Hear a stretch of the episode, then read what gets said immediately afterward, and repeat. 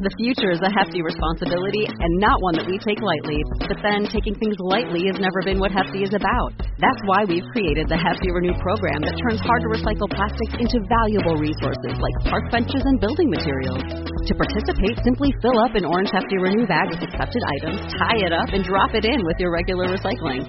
That's it. It's that easy. It's time to rethink recycling with Renew. Particular valued resources may vary by geography. More info available at heftyrenew.com.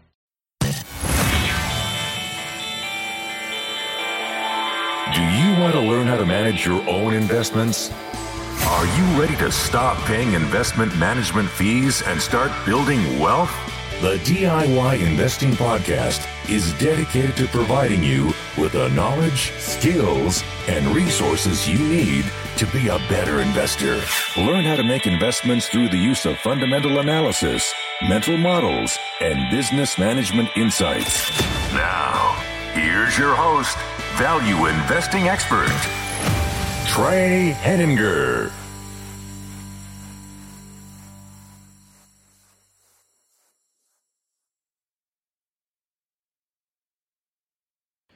Hello and welcome to episode 12 of the DIY Investing Podcast. My name is Trey Henninger and I'm your host. Today is a Let's Talk Investing episode. I'm going to discuss investing in the oil majors. Instead of talking about just one individual stock, I want to discuss all of the oil majors individually. As a group, and that should help you think about investing in them individually as well, because really the way you invest in one oil major is pretty much the same that you would invest in the others as well.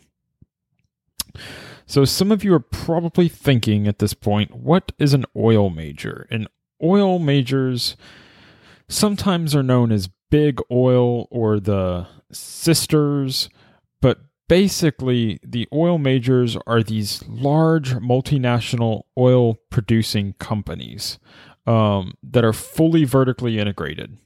And so the main oil majors that I'm referring to are ExxonMobil, Chevron, Royal Dutch Shell, BP, and Total. So ExxonMobil is based in the US as well as Chevron, but Royal Dutch Shell is a UK and Dutch company, while BP is a UK company and Total is a French company. These oil majors are the primary producers of large amounts of oil in the Western world. Now, obviously, I said Western world because I'm excluding from consideration the the national oil companies, which are traditionally owned by national governments, and these are, um, you know, companies in Russia has national oil and gas companies. There are companies in the Middle East, and there are companies in China, and these companies um, as well as like in Venezuela, where the, these companies produce oil in a very similar manner to the oil majors, but they are not considered one of the oil majors because they're not publicly investable by DIY investors. So let's dive into what these oil majors are. Really, again, being an oil major has traditionally meant being a fully vertically integrated company from oil exploration, drilling, refining, and then to chemical production. And really, what you're targeting here about to think about is they really are trying to hit the whole value chain. So they don't just drill for oil or they don't just explore. They don't just have a refinery and they don't just produce chemicals. They're not just a chemical company. They really hit the whole range across the board. And so the oil majors are have this integration which provides them qualities that are quite different from other oil companies because the oil market, oil is a commodity, and so the oil market is very cyclical and it has a lot of commodity pricing concerns. So, co- oil companies in general that aren't oil majors face a lot of pricing pressure. They don't have pricing power, they don't determine the pricing of their products, and they simply have to sell their products at market prices but they have to but they have to pay for product pay for their services from companies that might have pricing power so an oil services company like Schlumberger or Halliburton might be able to charge high prices to an oil company Um, and then the oil company might have to sell their oil at a loss if prices of oil are down. And this can cause very cyclical markets for oil companies. And this can be dangerous as you're an investor because cyclicality tends to be a harm for investors. You don't want the earnings of your company to come on a cyclical basis because it makes it very hard to predict what your earnings are and what your long term earnings trend will be. Now, so, with all that said, why are we discussing investing in the oil majors and what are the benefits for investing in the oil majors? Well, first, I need to really dive into the business model of the oil majors because although I've called you know these companies Exxon, Chevron, Shell, BP and Total oil majors that really does them a disservice. They're not simply oil companies really nowadays we're talking about oil and gas companies. Um, it's because these oil majors have expanded beyond just focusing on oil production and oil drilling to gas production. So we're talking about nat- natural gas. Um, if you've heard of fracking, they're big into this area of producing um, gas, and this could be liquid nat- liquid liquefied natural gas or non-liquefied natural gas, but basically being in the natural gas market in addition to the oil market.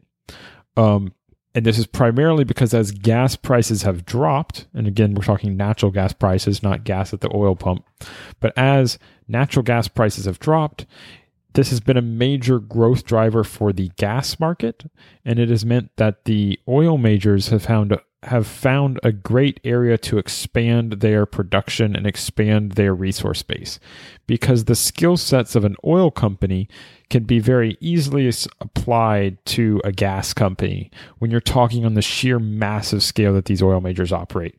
And we're truly talking massive because most of these companies are hundreds of billions of dollars in market cap um, or tens of billions of dollars in market cap on the low end.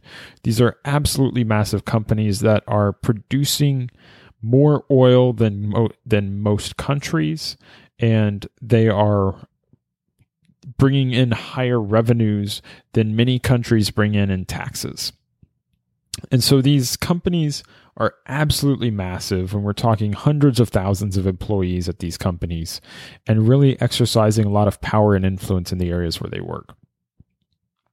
So, you know, instead of branding them as oil companies, which a lot of companies are trying to get away from due to the a lot of environmental concerns with oil production, burning oil, burning gas, and producing greenhouse gases really the way that you should think about these companies and the way that the companies want you to think about them is it's energy companies. And instead of just simply accepting this, what we need to think about though is, is I want you to really think on why this makes sense.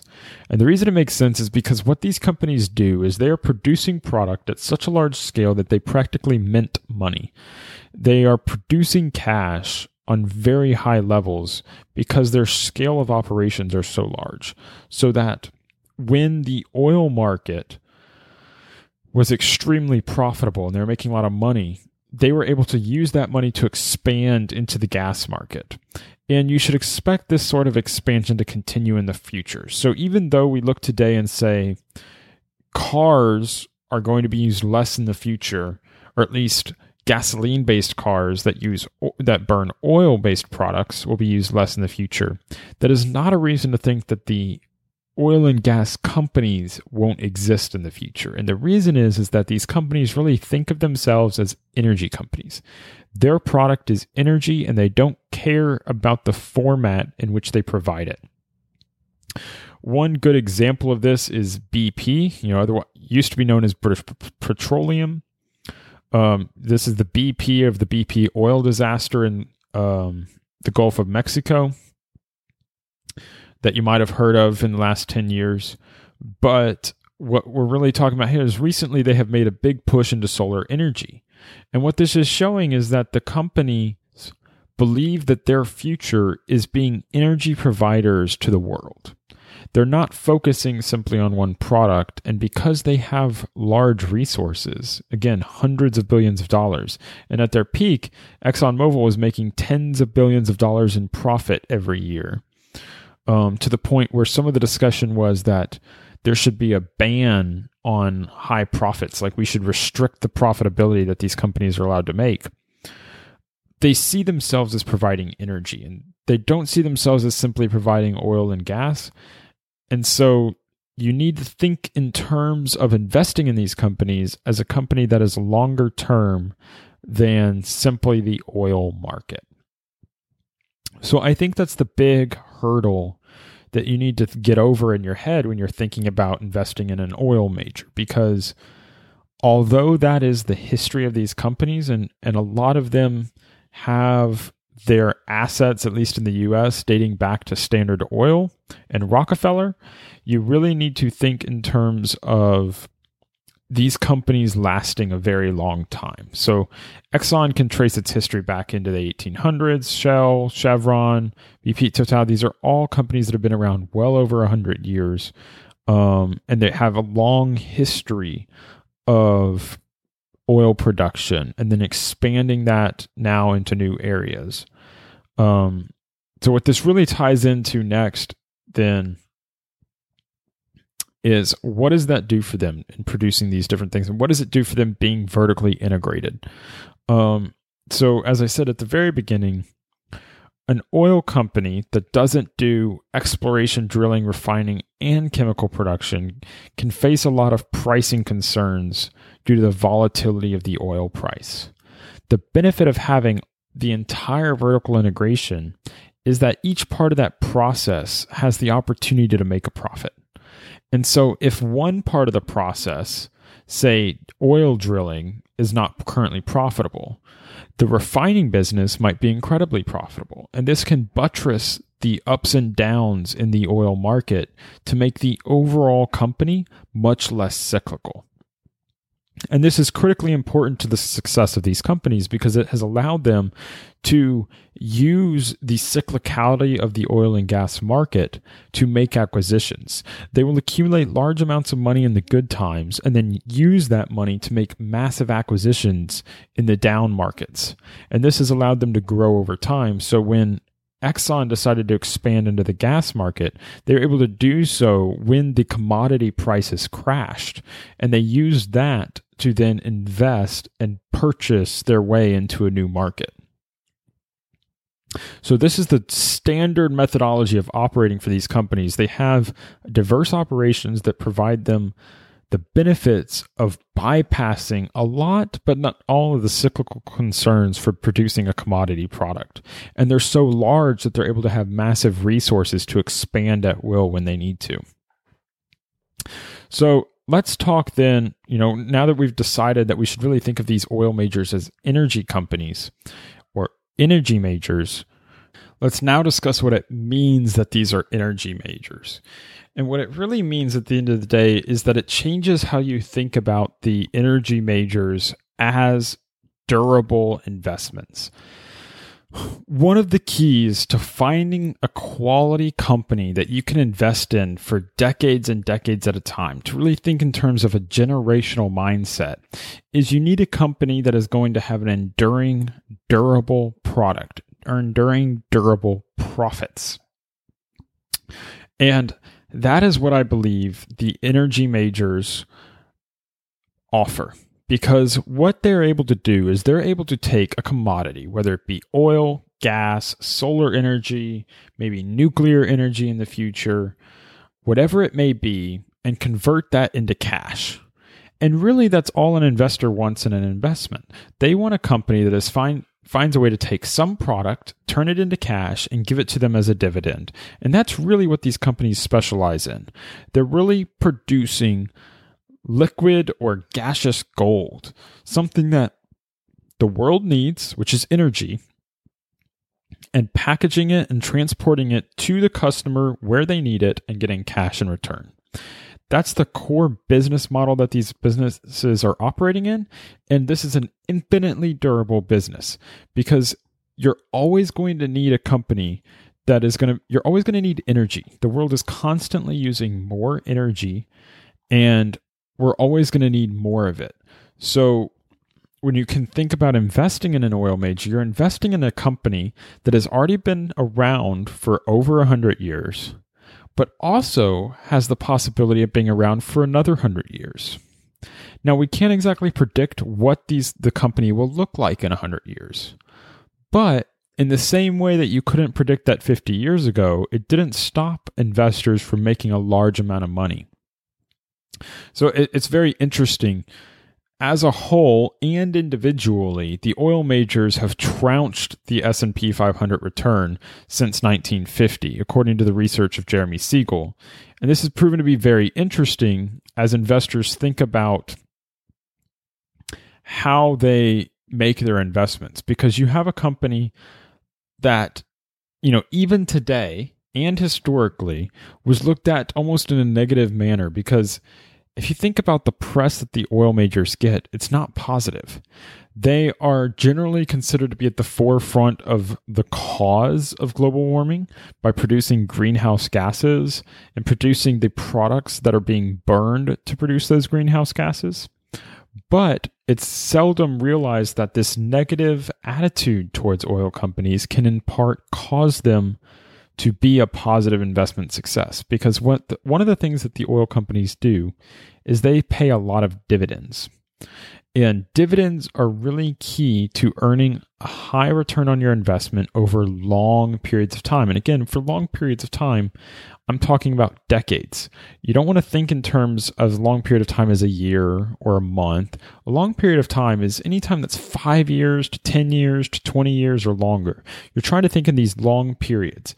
You know, when you make your investments, you're going to be investing over your career for a very long period of time. You're not investing for only a year. You're going to be investing for, say, 30 years or 50 years, you know, especially when you include the time that you are investing still while you're retired. So, ideally, it's not always the case, but ideally, if you're given the opportunity, it would be nice to find a single company that you can buy and own for 50 straight years. And if that company can offer you the return that you need that whole time, it reduces the amount of work that you, as a DIY investor, have to do. If you can determine that a company is going to be around for 50 years and that it's going to be profitable, this can make your investing life a lot easier. Now, there's no way to guarantee that ExxonMobil or Shell or Chevron is infinitely durable like I think. There's no way to guarantee that they're going to continue to be profitable years down the road. Certainly, we had the BP disaster in the Gulf of Mexico, which drastically reduced the returns that BP offers to investors that owned the company beforehand. But going forward, the company can still be a very positive investment when you think about the sheer amount of cash flow that these companies produce from their operations. So remember, the key takeaway here on durability is that they have the scale and the financial resources and the business model that allows them to expand into new energy related industries when it suits them.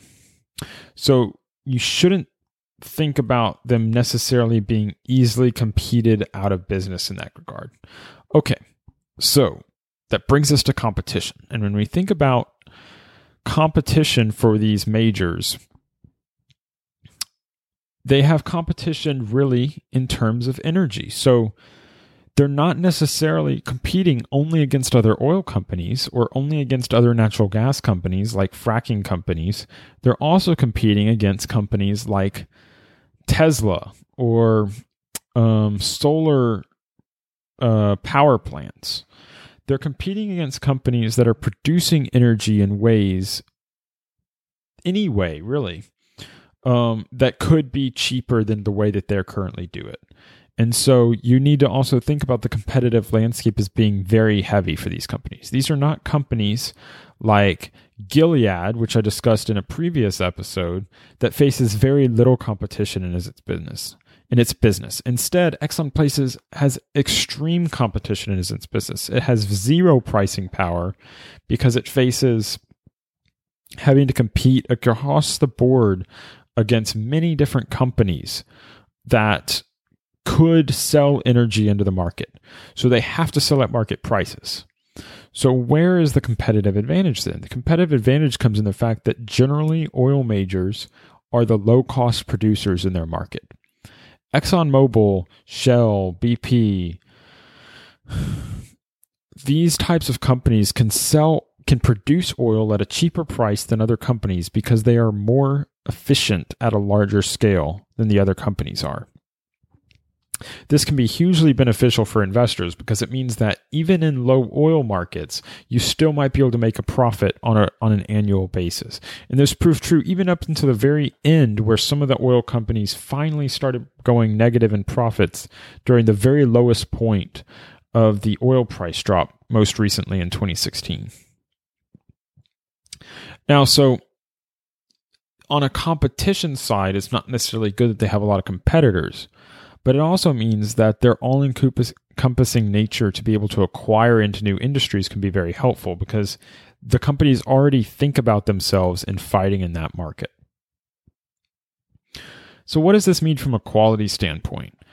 Oil majors are some of the highest quality companies around, but it's has a positive and a negative side. So really, one of the things you're looking for in quality is predictability of earnings dur- and then the second one is really durability of earnings. So predictability of earnings, it's not ideal because remember, although they have some balancing effects um, from the cyclical nature of the market, they do face cyclical f- pressures. So if you own stock in an oil major or an energy major for a long period of time, you're going to see your profits drop and rise over time.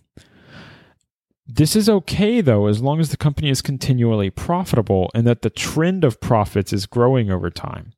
Now, historically, this has been true that, you know, ExxonMobil, for instance, has been paying a continuous dividend for 107 years since 1911. And this dividend has been raised for every year since 1982.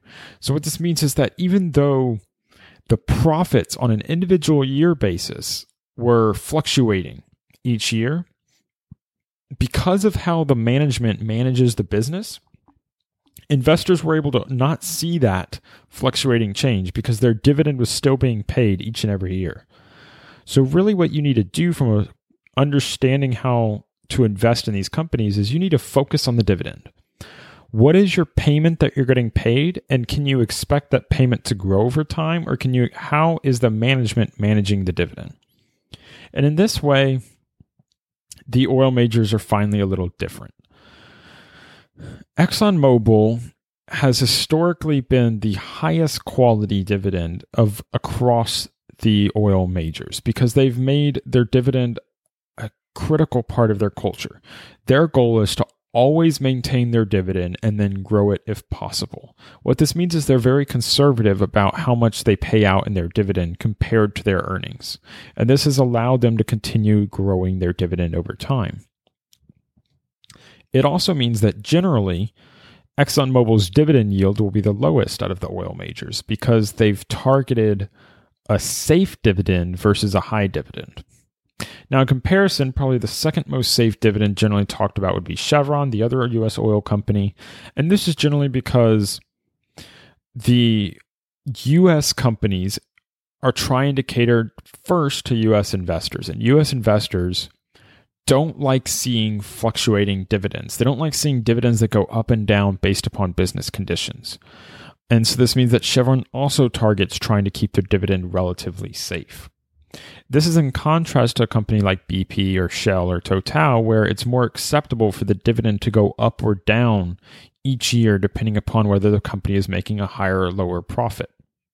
What this means is that you're going to see higher volatility of dividends at the other oil major companies but you'll also see higher dividend yields at those companies. So where you might see a dividend yield of 3 or 4% at Exxon, a dividend yield of 5% at Chevron, you might see a dividend yield of 6, 7 or 8% at BP, Shell and Total. It's quite possible for all of these dividends to still result in very similar returns over time because of how the management is operating their businesses. But at the end of the day, a company that is able to pay out high amounts of dividends and continue paying out high dividends over very long periods of time is that has the makings of a very very high quality company. And so there it's worth learning about oil majors as potential investments because traditionally they have been one of the bedrocks of an investing portfolio. So, you know, for example, from 1957 to 2003, again, this is Dr. Siegel's research. Um, Royal Dutch Shell, which was originally Royal Dutch Petroleum, grew at 13.64%. Meanwhile, Exxon um, compounded at about 12.5%. So you're seeing these companies, those two companies, for example, but really I could list out all of them, um, were growing at rates that are above what the S&P 500 was returning. And it just goes to show that during those times, you still had ideas that oil was going to go away. You had the idea of peak oil, um, and that oil was running out in the world, and you had all these different things that we were going to move away from oil, and that's been a continuing storyline for many years. But these companies are still here; they're still making a profit, and I believe they're going to continue making a profit in the future. So the other i've talked a bit, little bit on capital allocation so far but let's dive into the other side of capital allocation. One side is buying back shares and we've not talked on that yet. We've talked about the dividend side but we haven't talked about buying back shares. Um, and then your third piece is also dedicating capital into the business and you know expanding the business and paying for maintenance using capital expenditures what you'll find with the oil majors is these are extremely capital intensive businesses. If you, you know, look at stuff I have on the rest of my website or other things I'm going to talk about, highly capital intensive businesses are typically lower quality. These are not signs of a high quality business. However, because of the nature of oil, because of the nature of energy, this is going to be one of your small exceptions because they're kind of the expect- exception that proves the rule in this sense. In that the problem with a capital intensive business is that you might show a lot of earnings that aren't real. There are a lot of earnings that can't be paid out to investors as dividends because if they're not reinvested into the company in terms of maintenance or capital expenditure, then eventually your profits would fall off. And that is true in the way that ExxonMobil, Shell, and the other oil majors operate. However, the key is you can still value a capital intensive business. You just have to make sure that two things are happening. One, that management understands they operate in a very capital intensive business. And two, that management manages those costs well. They need to understand how to spend that money for the long term and this has typically been one of the things that the oil majors have gotten right is they typically are constantly working to spend money on maintenance when needed to pay down more capital expenditure to grow the business over time. The key is though you need to properly discount that portion of the earnings out of your valuation. Just because you know so a capital intensive business is worth less than a light less capital intensive business if they both are making the same amount of money. So, I mean, if Exxon is making $10 billion in profits, they might not have $10 billion in free cash flow, which is really what you're targeting. And so they might have something like $6 billion in free cash flow. But as long as we value the company based upon that 6 billion in free cash flow and not the 10 billion, we can get a good valuation. So, in terms of quality, though, the focus should be on making that determination on this dividend.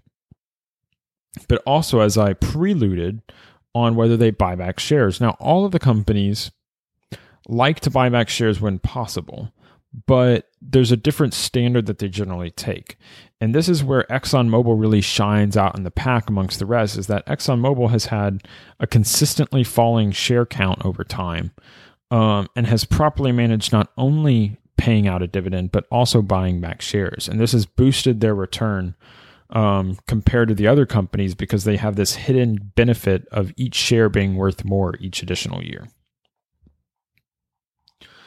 So, finally, just to kind of round out this discussion, the way I think about it, though, when you want to value these companies, you kind of have to think in terms of a dividend discount model instead of an earnings discount model. So a lot of times when I'm doing a discounted cash flow model, which is your theoretical best way to value a company, you're trying to use earnings because earnings are earnings or free cash flow, but in this sense, owners' earnings are the amount of earnings that an owner can take out of the business and not harm that business in the long term? Well, as I mentioned on the capital intensive nature of these businesses, using GAAP earnings, the stated earnings on the balance sheet can be a big risk. You don't necessarily want to do that because it could be dangerous in getting a number that's wrong. Therefore, what I do is not discount earnings, but I discount dividends because I say management is doing the job of determining what my owner's earnings are. And I'm going to ignore everything above dividends because it's not under my control and this is a very cyclical business. So this is conservative because your owner's earnings presumably would be higher than the dividend rate, but it's possible that it won't be. So my I would always conservatively value um the these oil majors when you're making a considering an investment. And I would do that by only counting dividends and only counting the dividend growth rate. So you're going to have your expected return essentially equaling dividend yield plus dividend growth rate. And this is what can be very beneficial because if, say, your dividend yield is 10%, well, as long as the dividend growth rate is 0% or higher, you're going to get a 10% return that you should expect from this company. Um, and it's why very recently, you know, I, I've been able to consider buying a company like ExxonMobil because their shares were able to reach the point where the dividend yield plus dividend growth rate that I expect exceeded 10%. And it's something that it's only based upon the fact that this company and all the oil majors are focused on growing these dividends over time and they're very conservative in the way that they manage their cash flows because any other oil company, any other company that doesn't have the benefits and the characteristics that I outlined of these oil majors would be very risky to depend solely on doing a dividend analysis because you don't necessarily know how that dividend is structured and how that management is set it up. But the oil majors have cultures around their dividends that really protect them and keep them sacrosanct. First and foremost is ExxonMobil with that strategy. So really it's understanding how these companies operate and what their goals are as management that allows you to use a simplified model in determining what a proper value is for purchasing these businesses. So, I hope that's been helpful understanding how I think about these companies, but we want to end by really thinking about and you always want to end your investments analysis by thinking about where are the errors? Where are the things that could trip you up here in your analysis? What could be wrong? And for me, what could be wrong is really a few things. And, and the first risk is, I think, is misunderstanding the threat that electric vehicles pose to these pose to the oil majors. So even though these are energy companies, um, and they have the ability to expand into different forms of energy, including solar. There's no guarantee that they will. And if they don't, something like electric vehicles that might reduce the need for oil in the future could be a long term threat. So I think that it's going to take many decades for electric vehicles to be ramped up and to become the majority vehicle on the road. But if that projection is wrong, then the performance of the oil majors could be worse than I expect. You know, another area is perhaps a carbon tax. And so, if because oil companies and gas companies are producing materials that, when burned, produce a lot of greenhouse gases, they are open up to the possibility of being threatened by a carbon tax being placed upon them. Now, the caveat for this is that a lot of these oil majors are actually advocates for implementation of a carbon tax. ExxonMobil is one of the key ones in this line because for them, they believe a carbon tax actually benefits them, and in large part because they're the low cost producers in the market, which means that if the carbon tax makes it harder for oil companies to make money, Exxon's going to benefit because their competitors are all weaker than them. So again, this is one of the areas where I could be wrong, or if Exxon's wrong, then a carbon tax could threaten their model. The other risk is that um, it's very difficult to almost impossible to project stuff like oil and gas prices over the long term. Although historically they have grown along with inflation over time, there's no guarantee that will be, continue to be true, and there's no guarantee that demand for oil will continue to grow as many expect it to do so. And finally, again, even though these companies are energy companies, if they are unable for whatever reason to expand into the newest energy fields, whether that be solar energy, nuclear energy, wind energy, if they are unable to even acquire their ways into these business, which I find to be doubtful, but if they aren't, that could be a potential error in my analysis and it could harm the durability of these companies. So, really, that's my overview of the oil major business. I think I've given some decent insight in how I think about these companies and how I think about investing in the oil majors.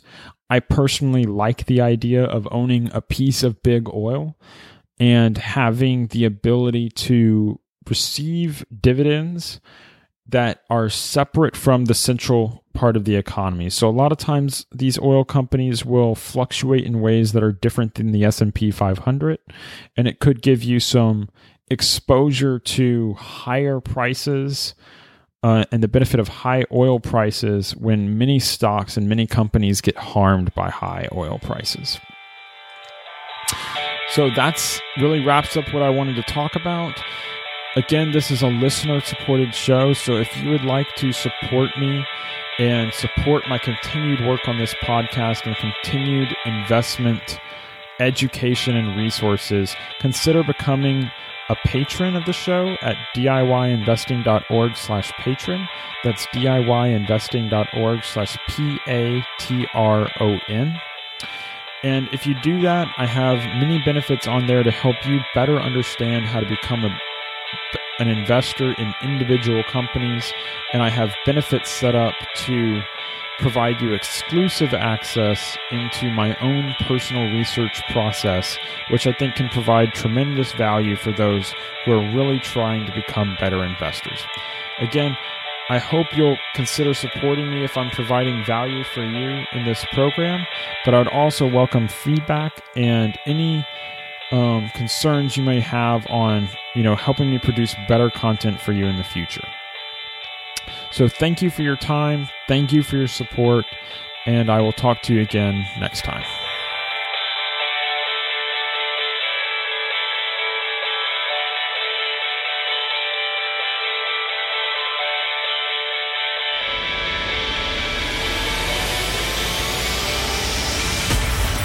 Thank you for listening to the DIY Investing Podcast. Please visit our website and subscribe to our email list at DIYinvesting.org for guides, videos, and resources to help make you a better investor.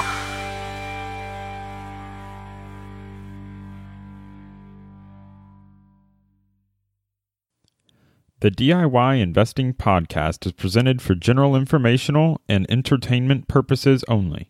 I have not considered your specific situation or risk profile, and I have not provided investment advice. The information presented on the DIY Investing Podcast should not be construed as investment advice. The views and opinions expressed on the DIY Investing Podcast are those of the participants and do not necessarily reflect those of the show's host or sponsors. DIY Investing, its producers, sponsors, and host, Trey Henninger, shall not be liable for losses resulting from investment decisions based upon information or viewpoints presented on the DIY Investing Podcast. It's the Kia Summer Sticker Sales Event, so give your friends something to look at, like a B&B with an ocean view, an endless field of wildflowers, or a sunset that needs no filter. Make this a summer to share and save with a capable Kia SUV or powerful sedan. See your local Kia dealer or visit kia.com to learn more. Kia, movement that inspires. Call 800 334 Kia for details. Always drive safely. Sale applies to purchase of specially tagged 2024 vehicles only. Quantities are limited. Must take delivery by 7824.